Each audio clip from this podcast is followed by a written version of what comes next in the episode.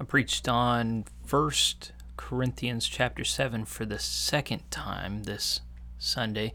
The first time we were only able to cover the first half, so most of the content this time was unique.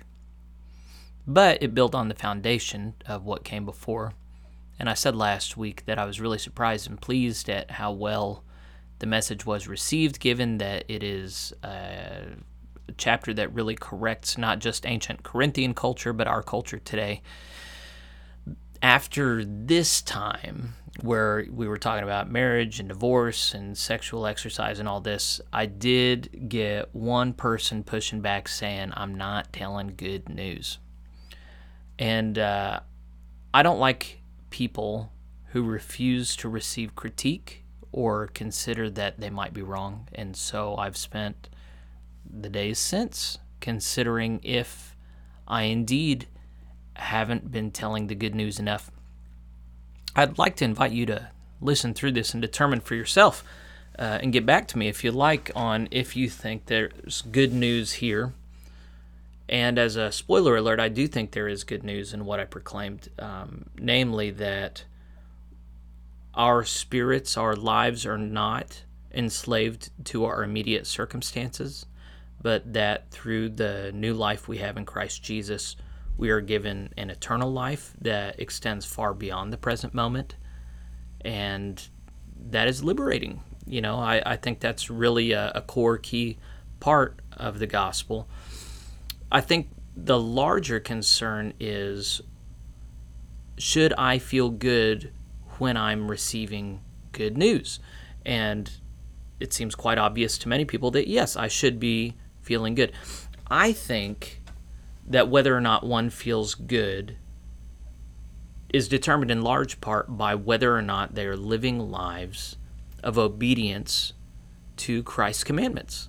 And so I think there are a number of people who, when they receive the truth and the good news of Christ Jesus, don't feel good because their lives are not in conformity with Christ Jesus.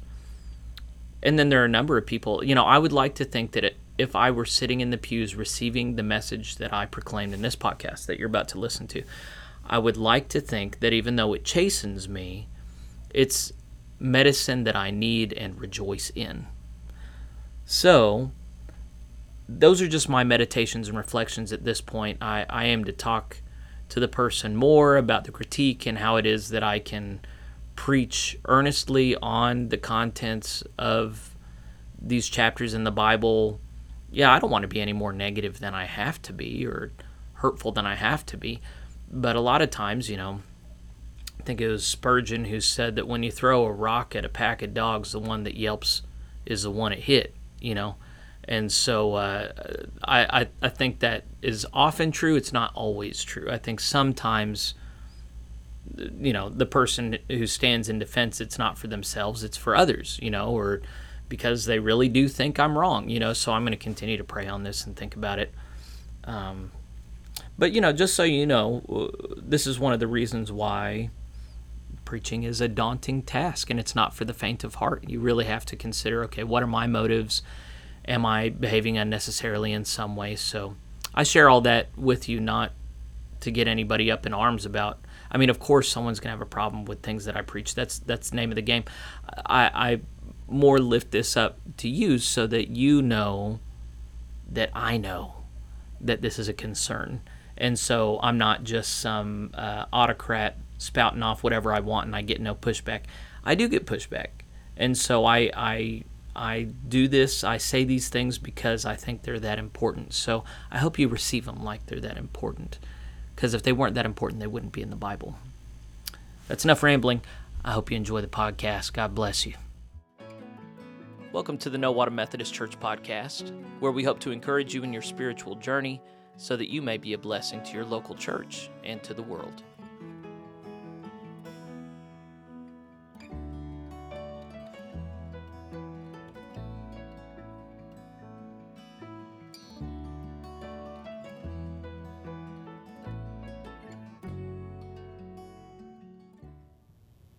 We've been preaching on one chapter a week, uh, with the exception of last week, for some time. As a general reminder, Corinth was a, a thoroughly Roman, cosmopolitan, upper class, worldly city. Am I saying something wrong? Okay. Um, a lot of maritime trade and commerce, a lot of concern for worldly status and wealth and pleasure. Paul is writing because these home churches that are networked together, they were planted by him and he has built these people up, and yet they're turning against one another because of leaders in the church who are permitting them to be worldly. In fact, it seems that they don't even understand the distinction between what worldliness is and what the, the culture of the kingdom of heaven is. And he's having to spell it out very clearly for them started off mocking them for aligning with different leaders in the church. He said the only leader that matters is Jesus, first off. Secondly, anyone who is starting some kind of following with loyalists, um, that's a worldly leadership. He says, I'm the one that, that planted you, but Apollos watered, but it's God who gives the growth. He said he's not going to lord it over them the way that other philosophical teachers did. You got the sophists, you got the the Epicureans, you got the Stoics. They're all the, he said, Nope, I came to you preaching Christ and Him crucified. That's it. I came to you in weakness. So he holds up worldly wisdom against God's foolishness. And do you remember which wins between those two? God's foolishness beats worldly wisdom a hundred times out of a hundred. No, no contest. So he, he spits on their notion of wisdom and respectability. And then, most recently, he got into human sexuality. In the Roman Empire, they had a number of norms that would be described, you know, nowadays it would be normal in our culture, but back then it was quite lascivious by Hebrew Jewish standards and then also by Christian standards. He, uh, Paul is very clear that Jesus, the new covenant, you know, Jesus was very clear. Did he come to change the law or cancel the law? No, he came to fulfill the law, right? Children, what does the law of God require? That we love God with all our heart, soul, mind, and strength, and love our neighbor as ourselves. Good. So that's the law written upon our hearts. We have the law of God stated in the Ten Commandments, and then we have the law of love solidified in the gospel, which Paul preached. And that has huge implications for our relationships, especially any relationships involving sexuality. He's been very clear about the right covenant relationships for that. And I shouldn't say ships because there's only one, it's the marital covenant. And so we talked about that last week. And then where we're picking up this week, what we're dealing with here is what Christian missionaries have dealt with as for 2000 years. They bring the pure gospel to an impure culture and then have to figure out how to move the culture from where it is to where Christ is. And that's messy, right? Because there are some things in some cultures that don't offend the Lord and they can stay pretty much as they are. They just need a new understanding of why they're doing what they're doing. There are other things that need to radically change. And so, with respect to how they did uh, marriage and sexuality in ancient Roman culture, a lot needed to change. There were a lot of norms that needed to be dealt with and navigated and Paul could be very black and white sometimes, and other times he can kind of uh, go into the mud with people and say, okay, it's kind of complicated here. You can do this or you can do this. Either way. Today, he does the complicated stuff. So we we want like a, a clear black and white two dimensional rule. Always do this. In this situation, always do this. He doesn't do that. Paul does not do that for us today. Rather, he says, here are the principles here are the things that we value. So, with that in mind, looking at the culture how it is, do this. So, you can do this or you can do this. Both are acceptable. There are a lot that's unacceptable. You can do multiple things here. So, we're talking about Christian principles today, and I need to make sure on the front end everybody understands me when I say if our notion is that the Bible boils down to a set of principles that you can give people and they don't need to read the Bible to live in a way that pleases God, that does not exist. So the Bible does contain certain principles. God does choose to behave some ways reliably and call us to do the same, but you cannot boil down the Bible to a set of principles. So we live in a culture that for a long time has wanted to believe that we can have a country that lives by Christian principles without reading the Bible and knowing what's in it. That's a ridiculous notion. If you live by Christian principles, but you don't know and live your Bible, then you are lost. Doesn't matter how good you live, that's works righteousness. There's no such thing as Christian principles in that sense. But when we're talking about how we govern ourselves in relationships, then yeah, the scriptures point in a direction of a set of principles that need to be consistent in all of our relationships. The two I was thinking of uh, that are clearly coming out of this are self denial. My life is not about me. Uh, kids, what is our only hope in life and death? That we are not our own, but belong to God. So our, we already talked about what, what is the law of God require that we love God with all our heart, soul, mind, and strength, love our neighbor as ourselves. Our lives are not our own. Our lives are directed outwards towards God and others. So that is a consistent Christian principle in all our relationships. Another one is there is a day coming, the day of the Lord, where all this is going to end, and we need to have that eternal vision of what lies on the other side. If we have that eternal vision of what lies on the other side, if we have self denial and realize we're not the center of the story, then that orients all our relationships, even and especially our marriage. But if we don't have those principles, then the Bible is just going to seem like weird gobbledygook to us because it makes no sense if you don't live by those principles. So I've done enough talking without actually reading the word. Let's start in verse 25. This is where we left off last week. Now, about virgins. So, virgins are uh, young women that haven't been married and haven't been intimate with a male. So, they are uh, candidates for becoming wives, right? Concerning virgins, I have no command from the Lord, but I give a judgment as one who is, by the Lord's mercy, is trustworthy. So he's doing this messy thing where he's saying this is not automatically the way you should do. There are some choices that can be made based on situations on the ground. He's not saying, here's my opinion, do with it what you want. He's not saying that. He's saying, the Lord has not provided a clear, you always do this. So let's get messy. Let's, let's wade into these waters. Just so you know, as we're wading into this, the Roman practice around virgins and young ladies was it was very common that girls, before they were even able to produce children, were betrothed to a man who would marry them once they were of age. And what that would do is a man who was betrothed was already given legal status as a married man and given certain rights and community that he didn't have otherwise. So the, uh, a husband could be patient in marrying a wife who usually they would get married when she was mid teenage years because the purpose of marriage back then was not emotional intimacy, wasn't physical intimacy, it was the creation of children. We talked about this last week. So men understood that their wives were just there to make babies for them. They were brood mares, pretty much. But then they had other people that could fulfill their desires for emotional relate. You know that they they fulfilled their uh, emotional needs with usually other men the, their, their relationships were had intimate friendships, and then any sexual desires they had with slaves or prostitutes. That's, that was very common in Roman society. And so when he's talking about virgins here, he's just talking about uh, young ladies that are being prepared for getting married. And what do you do with these girls in the church? Verse 26 Because of the present crisis, I think it is good for a man to remain as he is. Remain as he is means single, unmarried, not, a, not behaving sexually in any way. So there is a crisis going on, and he says nothing else about it in the rest of the book. And some translators think he's talking about the day of the Lord is coming soon, it's going to be any day now. That doesn't really make sense because Paul wouldn't even write this letter if Jesus was going to be there, if he just thought everything's falling apart already. And he wouldn't be talking about coming and visiting them three or four years down the line. That wouldn't be the case. So it seems there are some historians that look at this and they realize, well, hey, there was a grain shortage about this time in this region.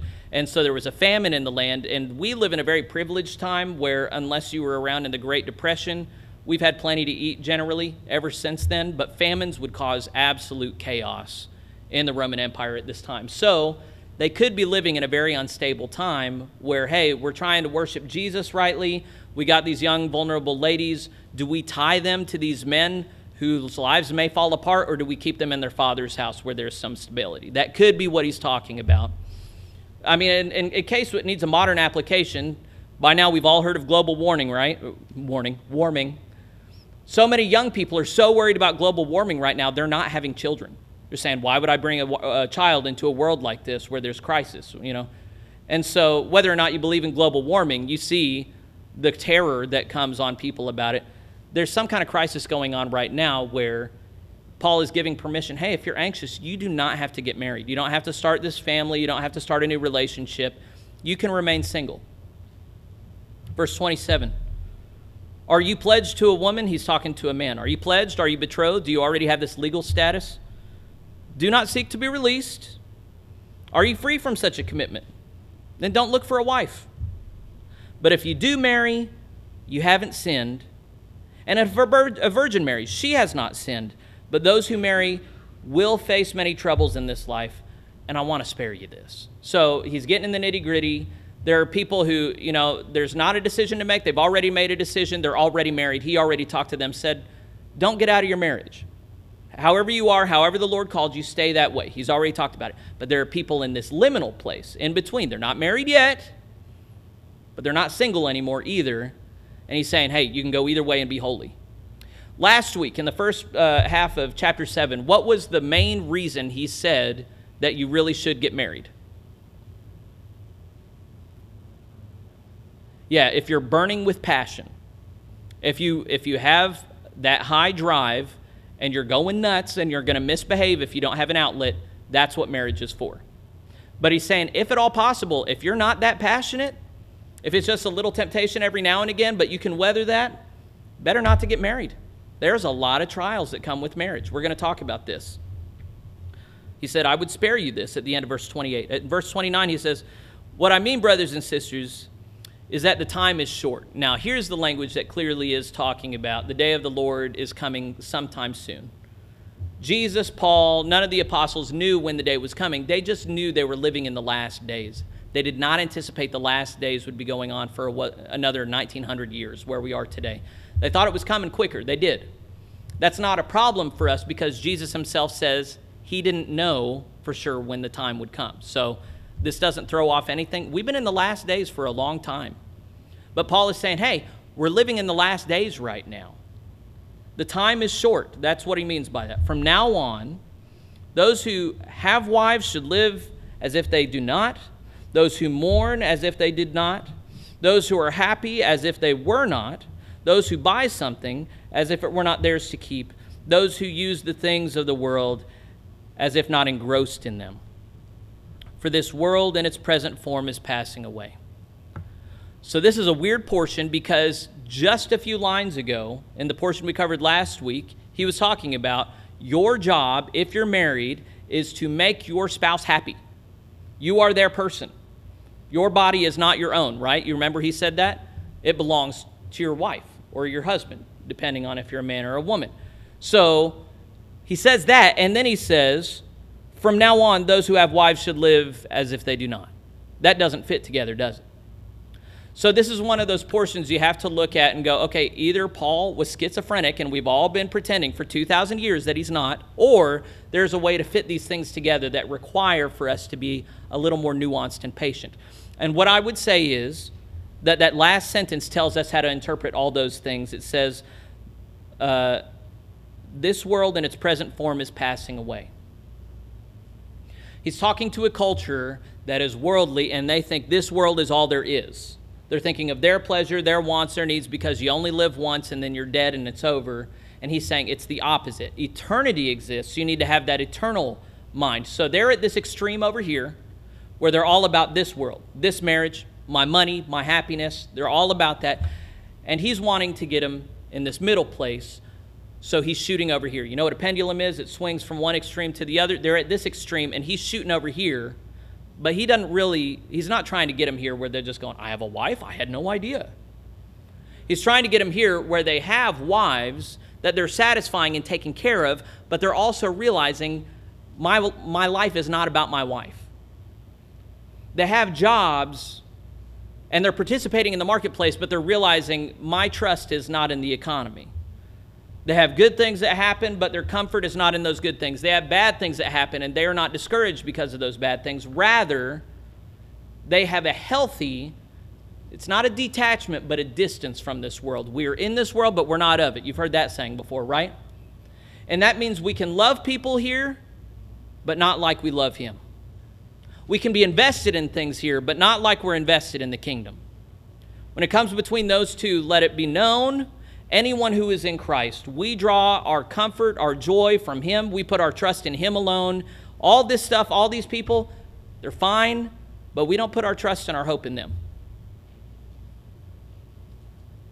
Am I, am I speaking clearly enough so that I'm understood? Jesus loved the people around him, but he didn't trust them further than he can throw them, right? Peter, Paul, the rest of them, they loved each other. They enjoyed the fellowship of the saints. Even so, their hope and their trust wasn't in the church, it was in their Lord Jesus Christ. That's how we're supposed to live. Where do you get your trust? Children, what is idolatry?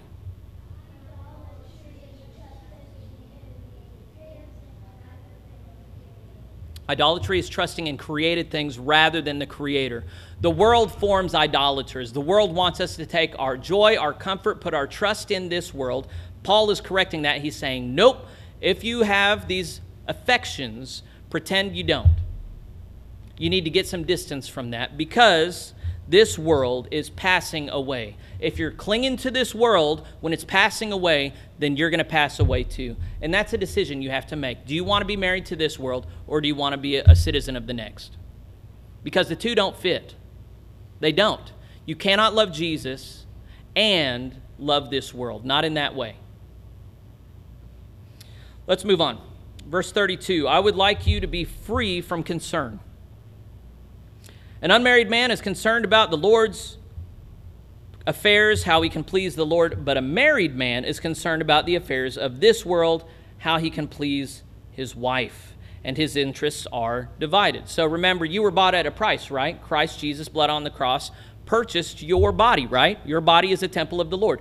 But also, your body is not your own, it belongs to your spouse. You remember how we talked about that last week? Is your spouse God? Are some people confused about this? No, this, that was an easy softball question. Is your spouse God? No. So your body belongs to God and to your spouse, and they are not the same person. So that means that life is complicated. We've had some people here who are married. Is there a way to share your life with somebody and be totally unconcerned with them? No, not unless you're a sociopath, in which case you should not be married. You need some attention. If you are sharing your life with somebody, then you care about how they are because if mama ain't happy, ain't nobody happy. Happy wife? Happy spouse? Yeah, we have these sayings because it is universally true. You are impacted by your spouse. And when you get married, you are rolling the dice because you don't know who they're going to turn into. You can't control them. In fact, if you try and control them, it often goes the wrong way, right? You are rolling the dice. Marriage is a risk you only take if you have to. That is not what our culture teaches, is it? Our culture teaches, oh man, marriage is the best. They're your soulmate, they're everything to you, they're your best friend, they're your buddy in bed, they're all the things. And if it doesn't work out, you can just toss them out, get a new one. The scripture says the opposite. Scripture says this is your person to fulfill your bodily needs. And if you get more than that, great. But this person affects your life, and you need to make wise decisions about if you want to be a sexual person and roll that die, or if you can practice self control and make your life about God. Because you know, people look at this time period and go, men didn't care about women. There is no way that's true. When you cohabitate in a household with a wife that is unhappy, nobody's happy. It doesn't matter if it's 2,000 years ago or 2,000 seconds ago. When you're a man and you're responsible for your wife and she is miserable, there is no worse feeling other than damnation in God's eyes, of course. But even if we say, oh, you know, well, we live in an age where women say, I don't need a man. I don't care what my man thinks. Yes, you do. If you're married, you've made that decision, you've chosen to cohabitate, share a life together. You don't get to be tied to someone. He said, when we bind our bodies together, our spirits are together as well, right? He said that last week. says it earlier in the chapter. You don't then get to say, oh, I don't care how they're doing. I can be just fine with God, and, you know, she's crazy. I don't care about her. Your role with your spouse directly impacts your relationship with everybody else. And so we talked last week about how important it is that you feel the weight and the responsibility of that right now if you're married, so that you are pleasing your spouse because in pleasing your spouse you are glorifying God, right? And that's not just sexually, that's make sure that you are doing all that you can to make sure that your spouse is happy. Do what you can to bless them, purify them, don't worship them, but serve them as, as Christ serves us, you know. A man who is married is concerned about the affairs of the world, how he can please his wife, and his interests are divided. An unmarried woman or virgin is concerned about the Lord's affairs. Her aim is to be devoted to the Lord in both body and spirit, but a married woman is concerned about the affairs of this world, how she can please her husband. Is that true, wife? Yeah. I have an excellent wife, by the way. She takes great care of me. She loves pleasing me. She loves when she sits down at the table and makes a meal that me and the kids are like, this is really good. She loves pleasing her husband. Even so, sometimes I'm a jerk and I need to be good to her and she needs to be good to me. And hopefully, we cannot hinder each other in our walk with God. But there are a lot of people don't even have a marriage comes close to that. And so these are written so that people can go, hey, I should be doing better for my spouse. And so some other people who are not married yet go, Do I really need this? Do I really need this? And I know, you know, there are people running around saying, hey, we're not at replacement value. We need to all be having kids. That is not the Christian prerogative. That is not a Christian concern. If you don't have to get married, what Paul is saying is don't do it. If you're burning with passion, be wise about doing it if you can be. But if you don't have to be married, don't be married. If it's not, if you can just have good friendships and holy bonds, then, I mean, we have a culture right now around us that's like, oh, that's weird if somebody doesn't get married. Uh, it's especially weird if they don't get married and they don't have a sexual partner. But that's what Paul is saying. He's saying, just be a holy celibate. Jesus talked about it. Paul talked about it. He said, I wish all everybody could be like I am. There's absolutely nothing wrong with that. In fact, that's an ideal way to be. Worldly people think you're weird. Jesus doesn't. Verse 35 I'm saying this for your own good, not to restrict you, but that you might live in a right way, an undivided devotion to the Lord. Just think for a moment how wonderful it would be to have a life where you really don't have to worry about a spouse and you can just serve God all day, every day, and you know your life pleases Him. Guys, I tried to spend three hours yesterday reading to prepare for today's sermon. I could not get it done constant need in my household. Constant need. This kid needs this. My wife gets fed up with the kids. She wants me to step in. I couldn't get it done. I had to wake up this morning early and finish it. Giving undivided attention to the Lord, you single people do not realize how blessed you are until you lose that. And then you don't get it back unless you turn into a bad person and leave your commitments. If you could have a life where you're devoted to God and pleasing Him continually, wouldn't that be such a blessed life? And I'm not saying that to disrespect my life with my wife. It's a great life that we've got, but it's hard to grow closer to God. It really is. Paul said, I would spare you from that. I would have you live in bliss and joy all your life, serving God continually. Um, we're at verse 36, I think. If anyone is worried that he might not be acting honorably toward the virgin he's engaged to, and if his passions are too strong and he feels he ought to marry, he should do as he wants. He is not sinning, they should get married. So, this is one of these messy situations. He's not married yet, but he's betrothed. He could step out or he could step in. If he wants to step in, he's saying he's not sinning. Verse 37 But the man who has settled the matter in his own mind, who is under no compulsion, but has control over his own will, and who has made up his mind not to marry the virgin, this man also does the right thing. If you resolve to just be a, a holy celibate person, that's good too. He's saying you can do either one. Verse 38 So then, he who marries the virgin does right, but he who does not marry her does better. So there are two acceptable ways to live in God's sight. There's one better. It's actually better to be a holy celibate. Sarah Beth and I knew this before we got married. We had a conversation, said, I'm kind of burning with passion. Are you? And yeah. So we got married. And we feel good about that. But there are other people that make that decision just because that's what everybody is doing. And that's really not a good reason to do it. If at all possible, Paul says it's better to be a holy celibate. Now, what did he say if you're already married? No take backsies. You're married, be holy in your marriage. But if you're not married yet, soberly consider that decision. You see how countercultural this is? Verse 39 A woman is bound to her husband as long as he lives, but if her husband dies, she is free to marry anyone she wishes, but he must belong to the Lord. So there's two countercultural things in this one. We live in a culture that's like, oh, your spouse, it's an eternal bond that you make when you get married. Your marriage goes on forever into eternity. And the Bible's like, no, it's just a lifelong, not just, I mean, it's a big deal, but it ends at death. You know, Jesus said in, in the kingdom, they're neither married nor given in marriage. That actually still hurts me at this point because I really like my wife. But the, the thing is, you know, if you're in a bad marriage, it don't last forever. It doesn't. And that's, you know, when you have that eternal vision that there is something go on forever and it's not this, then that's what allows him to say, if you're in a bad marriage, stay. If you're a slave, stay.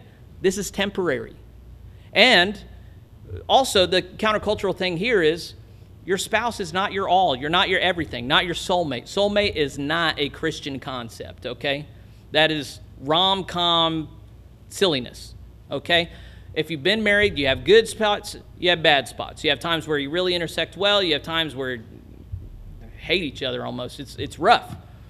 But that doesn't bother you when you realize, hey, this is just my person that God has given me for my, my outlet, my engagement in that case, you realize that there are other people that you need to have in your life. We got a real weird time. I know I've been talking for a bit. I want you to hear me on this. I'm part of the weirdness. Our culture, pretty much nobody has close friends anymore, especially men. Men generally do not have close friends anymore. When you read the Bible in the Old Testament, it was regular that men were kissing each other on the lips. In the early church, when they shared in the kiss of peace, they kissed on the lips, okay? They were regularly in each other's bubbles. Do y'all know me? Do I have a bubble? Yes, I do. It's a very firm bubble. But that's weird about me and my culture. In ancient cultures, global cultures around the world, people have close, intimate friendships with people that are not sexual. You know, I remember when I played football and uh, someone made a good play, we'd come up and pat him on the butt. You do that in life to a guy, and that's gay, right? You know that uh, the people are like, "What's he doing that?" Well, you know, there's just an intimacy that comes with playing sports where you're just not even thinking about that. You're not even worried about that. You're just you love each other and you're patting each other and we have this very weird culture that's like you got anything intimate, you do it in your house, in your home, blinds drawn with your spouse and that's your person for everything and no, that's not it. You know, have intimate, vulnerable relationships with friends, healthy ones, not ones that get weird and, and you cross boundaries, just ones where you're not putting all this pressure on your spouse. You ever feel that pressure as a spouse? I got to be everything to this lady. You know, Sarah Beth's really good to me. She used to put a lot of pressure on me. And then, you know what, sisters? Y'all do a really good job helping me keep my wife happy. And I thank you for that. Because no one person, and even the, all of us together, cannot make that lady happy because we are not made to be made happy by other people. We have a God shaped hole in us that can only be filled by God. And when we try and shove people in there, it don't work. So the number one thing is being right with God. The number two thing is having right relationships in our life, not putting too much pressure on our spouse, but serving our spouse loving our spouse as Christ loves us, and allowing for them not to be God in our life. You know, uh, this is. Uh, there's so this is such a big thing undoing the programming that we were all born into. I watched The Princess Bride like everybody else. It's propaganda, okay? That's not how that's not what life is about. Life is about God, it's about serving others, and marriage can be a wonderful blessing. It can also be a curse. It's not the center of life.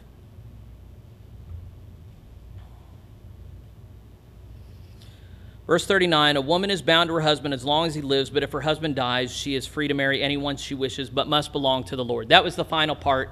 That's also countercultural. We live in a culture that says it doesn't matter what you believe, if you have love, you'll make it work. That is a fantasy fairy tale. That's foolishness. It absolutely matters what your partner believes. If they believe something different from you, Just be prepared for either making your religion something surface level and inoffensive, which it's not created to be, or having a miserable marriage. Your faith is the most important thing in your life. And you mean to tell me it's not important that you share your faith with your spouse? That is fooey. That's ridiculousness. Now, that's not to say if you don't share it that your, your marriage is no good. He's already told you, stay in the marriage. But it's going to be a challenge. He says, you know, uh, these are ladies that came to Christ in their first marriage. They were married to who they were married. If they're going to get remarried, it should only be with a believer. Verse 40 In my judgment, she's happier if she stays as she is. By that, he means a single celibate. And I think that I too have the Spirit of God. He says that because he knows there are people on the scene who are speaking against him. They're saying, I have the Holy Spirit, and y'all can do whatever you want in bed. He's saying, I have the Holy Spirit. You need to listen to me. So, next week we go on to food sacrifice to idols. We're done talking about uh. Uh, that's been the broad category here. But I hope that this is these two weeks that we've had. I hope that that these principles of self-denial and an eternal vision with reference to your relationships, I hope that's something that you hold on to. And I know there are some people who hear this and they go, "That's really weird. I don't think that works." And the confrontational question I would ask to you is, well, how is our current framework working? Do we have a lot of happy marriages in our culture? Do we have a lot of people whose marriages are bringing them closer to Christ? Do we have a lot of people who have a joyful home? You know, I mean, I look around us and I just see destruction in America. And I see a lot of Christians who want to do better, but they don't know how. And they read chapter 7 here and they go, that's really weird. I don't know how to implement that in my life. So come back to it. Read it some more. We record all the sermons, they're on our podcast. But go ahead and reconsider. Even if you have a healthy, happy marriage, it's still good just to make sure it stays healthy and happy. And just because you're happy doesn't mean you can't be better. So, maintain that humility. Sarah Beth, is there anything, have I like scandalized myself by behaving as a hypocrite and talking about any of this stuff? Is Sarah Beth a liar? Okay, so I'm feeling pretty good about this. I think we went through a minefield pretty good. And then I just want to urge y'all uh, you know, you're not going to be like, oh, Jeffrey, everything he says is perfect and I need to change my life. And I wouldn't have you be that way. The way I would have you be is it was written down for my salvation. I'm going to integrate this into my life. Even if Jeffrey's an idiot, and I'm fine if you think I'm an idiot, but do not write off what's in the Bible with respect to your relation. Well, with any with respect to anything. We got a deal? Let's stand and sing about how important it is to trust and obey. Number 467.